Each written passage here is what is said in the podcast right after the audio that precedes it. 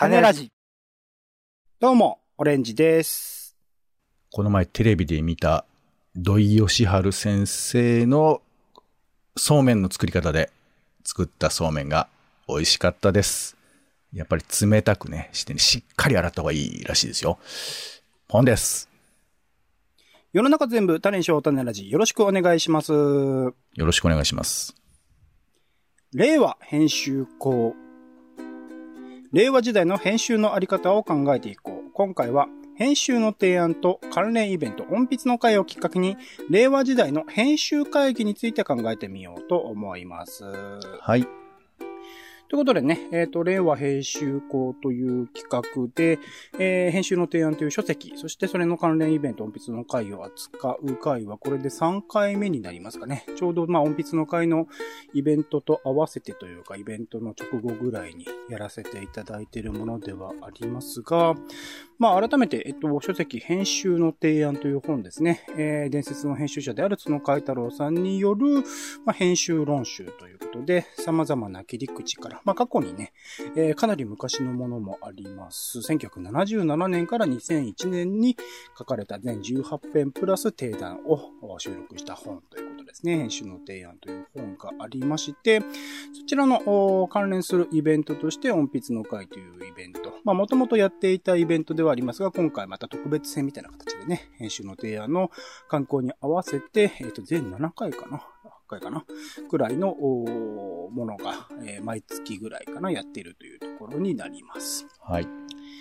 で、えー、まあ今回もですね、編集の提案という本の一部を元に、まあ音筆の会というイベントについて、えー、イベントで話がありまして、まあそこで主に語られたのは編集会議、まあ編集部があって、えー、雑誌を作るにあたってね、編集の会議をするっていうことで、角さんはそれについて編集、えー、角さんじゃないな、角さんと同じ編集部の方とある方が、えー、編集会議をやめてみればいいんじゃないかみたいな話をしたというエピソードが書いてありまして、そこから、えー、いろいろと編集会議について考えたというのが音筆の会のイベントになります。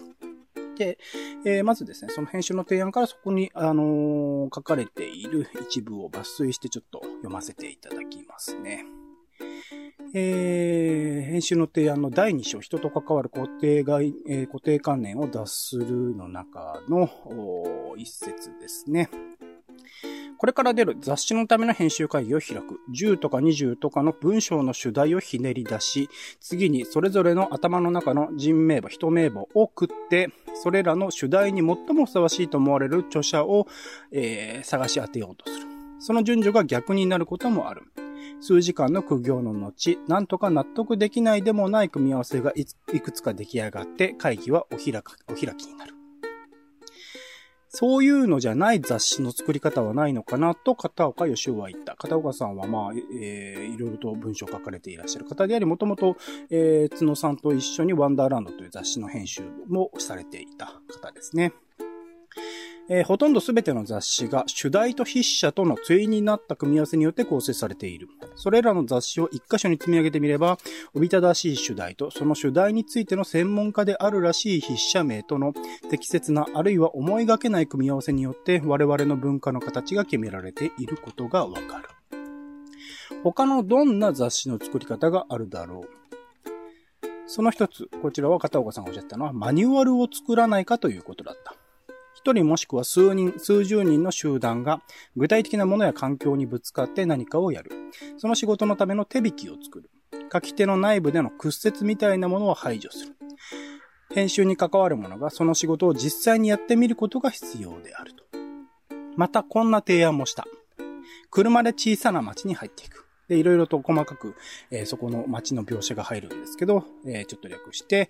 当たり前すぎ、小さすぎて、つい見逃してしまいがちなものの一つ一つを、心の中の出来合いの形をなぞる情緒的な記号としてではなく記述していけば、そこにいつの間にか、それまでに見たこともない町が現れてくるのではないか、そういう記述を集めたらどうだろう。というマニュアルとね、こういう街に入っていくみたいな、二つの新しい雑誌の作り方があるんじゃないか、みたいな、えー、話をされていました。ここの、まあ、前段であるところの、なんか雑誌の作り方、その、主, 主題と筆者との対になった組み合わせによって構成されているみたいなところはポンさんわかりますかね。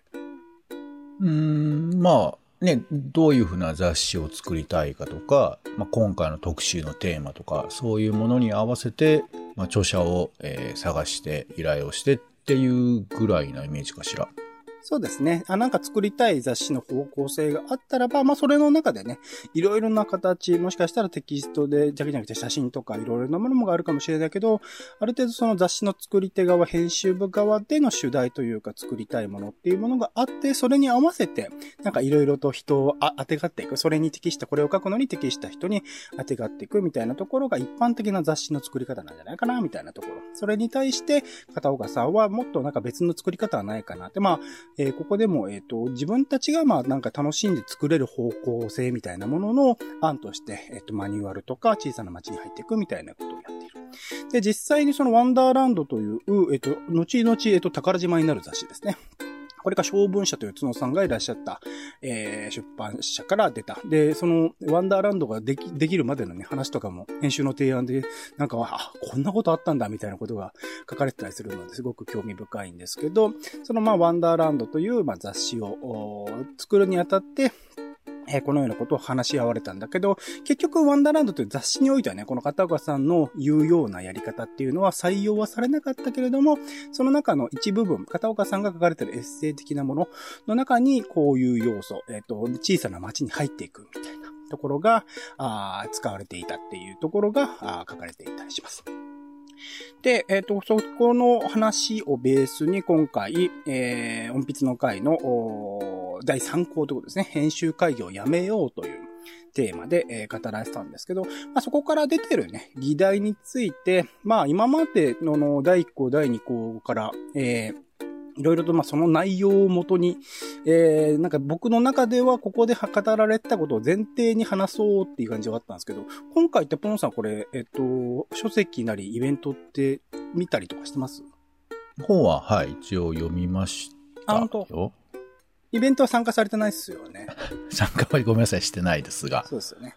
なので、まあ今まではそれなんか前提に話そうとしてなんか変な感じになっていたので、もう少しなんか、えー、ここで出てきたようなもので、汎用的なというか、何かを前提とするようなあのものでもなく、もっとフリーに、えー、ポンさんと語られ、えー、いろいろと考えていければなというところで進めていければと思っております。はい。まあ、いくつかね、このイベントの中でも、あの、議題みたいなものがちょいちょい、まあ基本的に雑談ベースなので、明確にここで区切るとかでもないんですけど、僕の中でなんか一つ、あの、テーマになっているものみたいなものをいくつかちょっとピックアップしてみました。はい。で、まず一つ目ですね。まあ、編集会議をやめるという話がそもそもにおいて出てきたんですけど、ポンさんって、えっと、会議みたいなのってやります？そもそも。最近、あ、うんと、編集会議ではないですけども、うん、あの会議は、まあ、時々参加はしますね。それはどういう系って、まあ、具体的に言わなくてもいいですけど、どういう感じで行われるものですかね。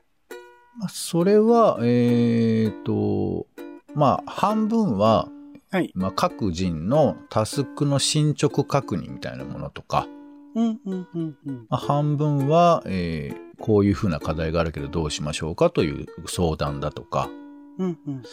で、まあ、今半々って言ったけど、あともう一個、やっぱりまあ、今時期、その色が強いんですけど、今どんな感じっていうのをこう共有する時間になってるかな、結構。うんうんうんうん。だからこれ多分意図的にそうしないとそうならないんだと思うんですけど、あの、最近どう？みたいな話を、あの、わざとしてますね。うんうん、最近っていうのは仕事の進捗だけじゃなくっていう、そのなんかメンタル的な面も含めてみたいなことですかね。なんかね、その目的を定めた話をするというよりかは、その人の空気感とか、うん、あとまあその、まあ、柔らかくなってもらうっていうふうな趣旨もありますけど、うんうん、なんかこう互いが溶け合うような時間というか、いつもほらバラバラに仕事してることが多いので、基本リモートですもんね。ポンさんも一応オフィス的なものってあるんですか？なんか集まるってかミーティングをするにあたって集まれる場所ってあるんですか？場所はね、最近はあんまり設けてないんですよ。だから基本的に会議もリモートしかないんですけど、うんうん、そういう時にあのややもするとリモート会議って目的だけきちっと済ませてみたいな感じになりがちなので、まあ、もちろんあの何をやるか、えー、今日の目的とかね時間だとか決めてやったりもするんですけど、まあ、なんていうかこう人と人との関わる、えー、時間みたいな感じで会議を使っていたりもしますかね。なんかその関わってるプロジェクトの全体の方向性みたいなものを意見する、じゃあフリーランスとしてポンさんも多分関われてると思うんですけど、意見するチャンスみたいなのはあったりするんですか？そうです。あんまり僕はそのフリーランスだからちょっと一歩引いてみたいなところはあんまりなくて、普通に今参加してる会議では、うん、あの、まあふ、普通にというか、むしろ僕の方がこういう趣旨でやってましたよねみたいな確認をするようなこともあったりするので、うんうんうん、ですけど、まああのそうですね、そういうふうにそもそもどこに向かっているのかの確認という時間でもあるといえばありますかね。僕もまあ基本リモートで一応オフィス的なお手伝いしてる会社のオフィスとかあるんですけど、そこにはほぼにねん、えー、コロナ禍以降ほぼ行ってないですね。行ってない状況で基本的には、えっと、Google Meet 使ってつないで、あ、Google Meet じゃねえ、Teams だ。マイクロソフトの Teams 使ってつないでみたいな感じでやっていて、そこでもまあ進捗確認がやっぱり多いですね。今進捗それぞれのタスクどうなってますかみたいな確認プラス、まああの全体の方向性としてなんか意見が必要な人、他の人の意見が必要な人が議題を挙げて、僕も挙げることもあります。議題を挙げてそれについて語るっていう意味ではまあ方向性としては近いし、僕もフリーランスとして関わってはいるんですけど、結構主体的に意見を発信できるような場っていうのがまあ大きかったりする。一方で僕最近ちょっとまあとあるメディアにで応募して、まあそこでなんかライティングみたいなことをすることにもなったんですけど、そこにおいては基本的に記事単位でえっとまあ担当の方がいらっしゃって、その方とマンツーマンでコミュニケーション取りながら進めるみたいなことが多かったりするので、あんまりそのメディア全体の方向性みたいなものはこちらでこう、もちろん最初の面談とかでこういう方向性ですとか、こういう切り口、こういう条件でやってますみたいなことは話はあるんですけど、なんかその具体的にその全体のそのメディアとしての方向性みたいなのにはかかる機会っていうのはそちらについてはないみたいなものがあって、これはもう基本的にまあ外注というかね、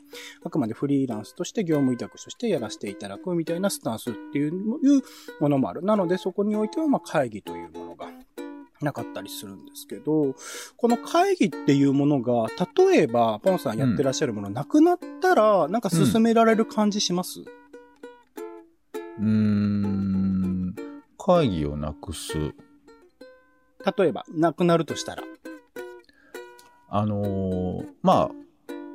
いろいろ考え方あるんでしょうけど、まあ僕会議本当はなくしたい側ではあるんです。うんうんうんうん、あのつまり会議でやっているタスクの確認とか、うん、あとそれからまあ簡単な確認事項みたいなことって、うんうん、別に会議じゃなくてもチャットとかで済んだりすること多いんだよね、実際は、うんうんうんうん、だからそういうことに時間を費やすのはまあいるって言いたい気持ちはあるので、うん、まあなくなったらそういうことをより進める エスエヌエス じゃないけど、そういうチャットサービスみたいなものを利用することで、まああとはそのあらかじめルール化しておいて、こういう時はこうするみたいな、そういうふうなやり方で進めればいいと思う反面、うんうん、そのなんていうかこういうことに困っているみたいなこととか、こういう空気感であるとか、うん、こっちがこう思っているっていう前提がそもそも共有できてない。それはそのどんなに長く仕事してても、いや僕はあの仕事ってそういうもんだと思ってるんでみたいな人とかがいると、うん、あのやっぱ前提が結構違うことがあったりするから、うん、でそういう前提とが違う人とあの時間一切共有せずにやり取りするって結構難しいっていうか、うんうんうん、まあそれは、それは考え方が古いんだと言われるかもしれないけど、間を埋めるとか人間的な関係とか、ほら実際リアルな職場だったらおはようございますって挨拶とかできたりするじゃん、うんうんうんうん、そんな一言とかが一切なくなっちゃう、このリモートの時代だと会議がないと本当になくなっちゃったりするから、うん、だからそれの代わりの仕組みで、例えばスラックでおはようございますとか、こんな面白いことあったよってこう喋り合えるような環境が作れたらなくせるんだろうなと思いつつ、なくしたらあのこぼれちゃう人がいるだろうなっていうことも思ったりもします。なんか仕事の中で雑談チャットみたいなのって設けてたりはするんですかね、じゃあね。一応僕はそういうことを進めてんだけど、でもあんまり活用する人が、うん、今僕が関わってるプロジェクトだとあんまりない。僕も一番最初に入った新卒の アイティー 企業ではそういうチャットがあって、僕あんまりそういうところに入りきれなかったんですけど、でも確かになんか機能してるなとか見てるだけで、ああこういうふうなこと考えてる人がいるんだ、その仕事外でっていうところで結構良かったなとは思ったんですけど、なんかそういうものがその、えー、実際の会議、まあオンラインでもリアルでもどちらでもですけど、会議に代替しうるんですかね。同じなのかな、役割としては。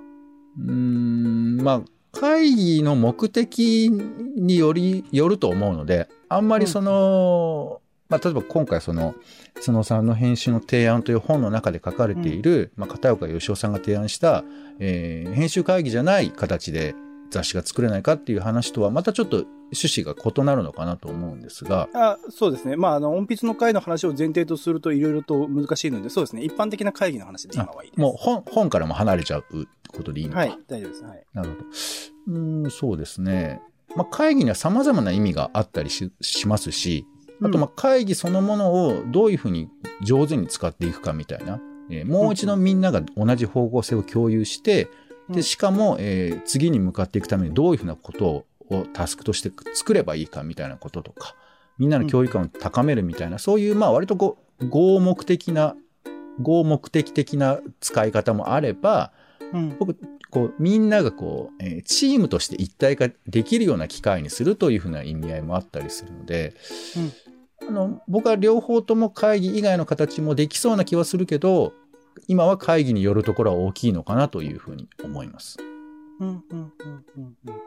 ちなみにそのもともとリアルでもやってらっしゃったと思いますけど、リアルとオンラインの違いみたいなものって意識したことあります？僕あんまりね、リアルの会議って逆に苦手で、なんかその場の空気でなんか結構お声の大きい人の話がずっと続くような印象があったりするんですけど、なんとなくオンラインだとみんなそれぞれ自宅だったり、まあオフィスにいらっしゃる方もいるんですけど、なんかそれぞれのあの背景でなんかじ自分らしさみたいなのを保ててる、ある種そのなんだろう、あの過剰にこう テ, テンションそのこあのなん戦うぞみたいなテンションの人がいない場合が多かったりするので、あのオンラインの方がやりやすかったりするっていうのは逆にあったりするんですけど、そこら辺ってなんか変化ってあったりします？うーん、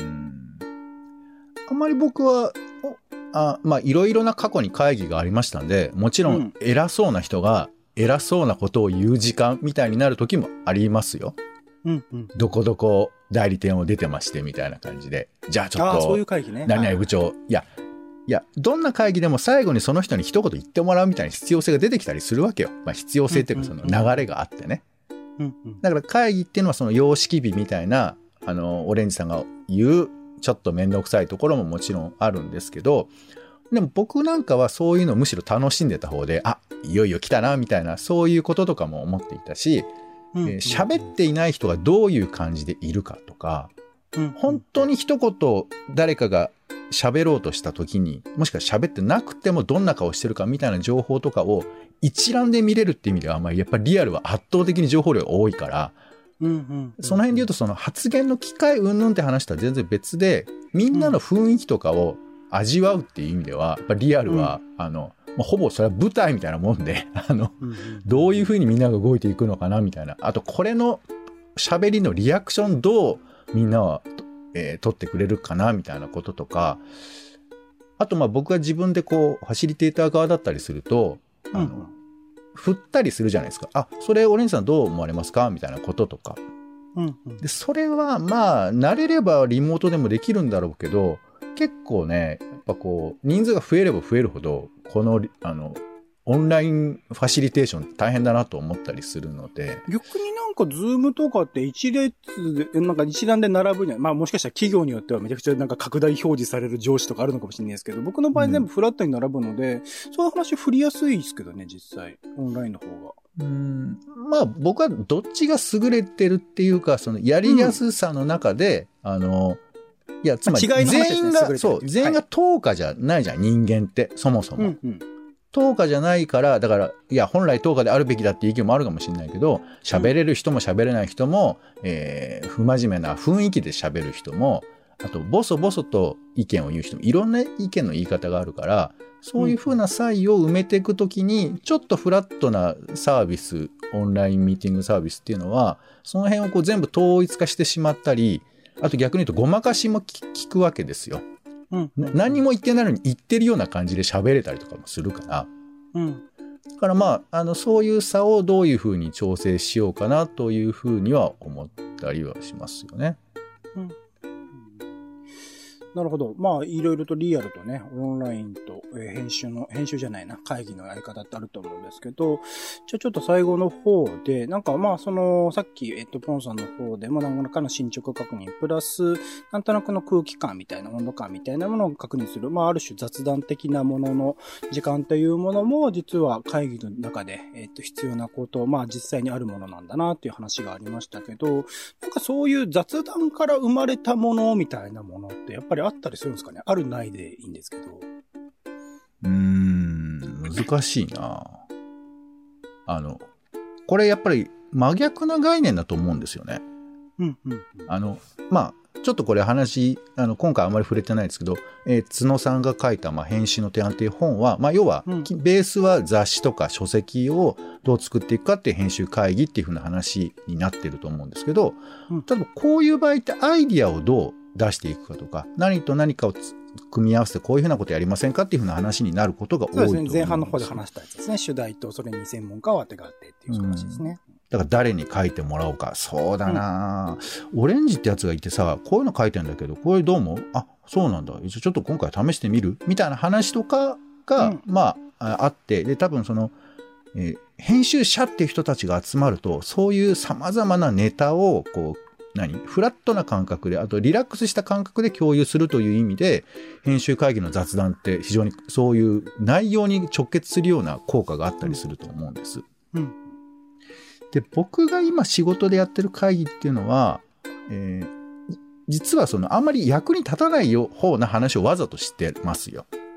うーん、つまり何か役に立つとかこういうのに関係があるっていうようなことを念頭に置き喋ろうとすると、やっぱね、うん、あの硬くなっちゃうっていうか、うんうんうん、だから目的がそういうなんていうか有機的なネタのこう培養が目的ではなくて、リラックスして喋れるようにするってことが俺は目的だったりするから、それがある種効果としてなんか反映されたりもしたんですか？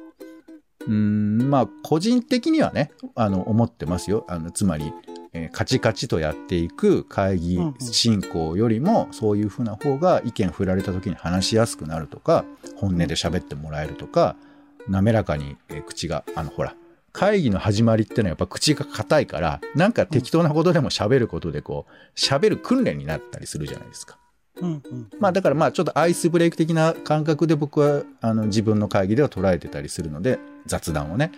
うんうん、そういう役割という意味では役に立ってないことが非常に役に立ってるのかなと思ったりはしてますけどね。それはそっか、明文化っていうか、こういう風な効果出ましたよ、それこそいわゆるマーケあんま僕も好きじゃないですけど、そのマーケティング的な切り口でこういうものが生まれたとは言えないようなものってことか。そうそう、まあそういう場合もあるのかもしれないけど、それはやっぱりこうそういう風な素地がないとなかなかできないし、あとせんかいにいっかいぐらいそういうことがあるのかもしれないけど、まあそれぐらいでいいと思ってます。うんうんうんうんうん。なるほど。そういうところもまあ含めて、まあこの、えっと、音筆の会の話の中でも、その編集会議から逃れたものというか、まあミュージックマガジンという雑誌を例に出して、もともとミュージックマガジンの中で、まあワールドミュージックってよく言われる、まあ世界のいろいろ、まあ僕も定義ちょっとちゃんと分かってないですけど、世界のいろんなもの、音楽を、まああの、集めてっていうものを近年ね、結構特集としてもワールドミュージックは使ってたりするけど、そもそもにおいてミュージックマガジンにおいて、えっと、ワールドミュージックっていう的なものは、あの、扱っていたのはすごく端末の方のとある方のエッセイだったっていう話なんですよね。エッセイというか、コラム的なものを、の中でずっとその人だけがやっている、その雑誌全体の方向性としてはある種違うものをそこでずっと淡々と続けていた方がいて、でもそれを続けていたという訴状があった。それはある種編集会議的なもの、編集の方向性から逃れたものなんだけど、それを続けていったからこそ、その後ワールドミュージックとか含めてミュージックマガジンというものがいろいろな形に展開し、まあ続けていくことができたみたいな、もうすみません、雑に要約しちゃいましたけど、なんかそういうことがあるみたいなところがあって、うん、そういうものはもしかしたらなんか雑談とか、もしくは編集会議とはまた別のものを雑誌とかいろいろなパッケージの中にちゃんと入れ込んでいく、ちゃんあの方向性としてあのメディアの方向性とはずれてはいないんだけれども、なんかその独自なものみたいなものをいかに残すかみたいなところの話がされていて、そこら辺やっぱりあの、ある種雑談であるとか、決まった方向性みたいなものから外れるものっていうものをいかにそのプロジェクト単位で、えー、網羅していくかみたいなところが、まあ大事な話になってくるのかなみたいなところもちょっと思ったというところでございます。よくないけど、あの、うん、タバコの場所で話が進むみたいなこともあるじゃない。よく聞くのは、うんうんうんうん、だからどれぐらいそのフォーマルじゃない形で情報を流通させるところから、まあえー、仕事の管理っていう意味もあるし、仕事のアイディアみたいなものが生まれてきたりだとか、それが多分今多様化してるから、あのー、オンラインミーティング以外で雑に人が関われるような場所があるといいなとか、まあ、他人のツイッター覗くとかそういうことでももしかしたらいいのかもしれないよね。そういうところ、うん、もしかしたらね。はい。ということで、えっと、今回ですね、えー、編集の提案と音筆の会というイベントをきっかけに、えー、令和の編集について考える、令和編集講だいさんかいということで、今回は編集会議についていろいろと考えてみました。お相手はオレンジと、えー、角海太郎さんの編集の提案が、意外と面白かったので、えー、もうちょっと読んでいきたいと思います。ポンでした。タネラジ、また。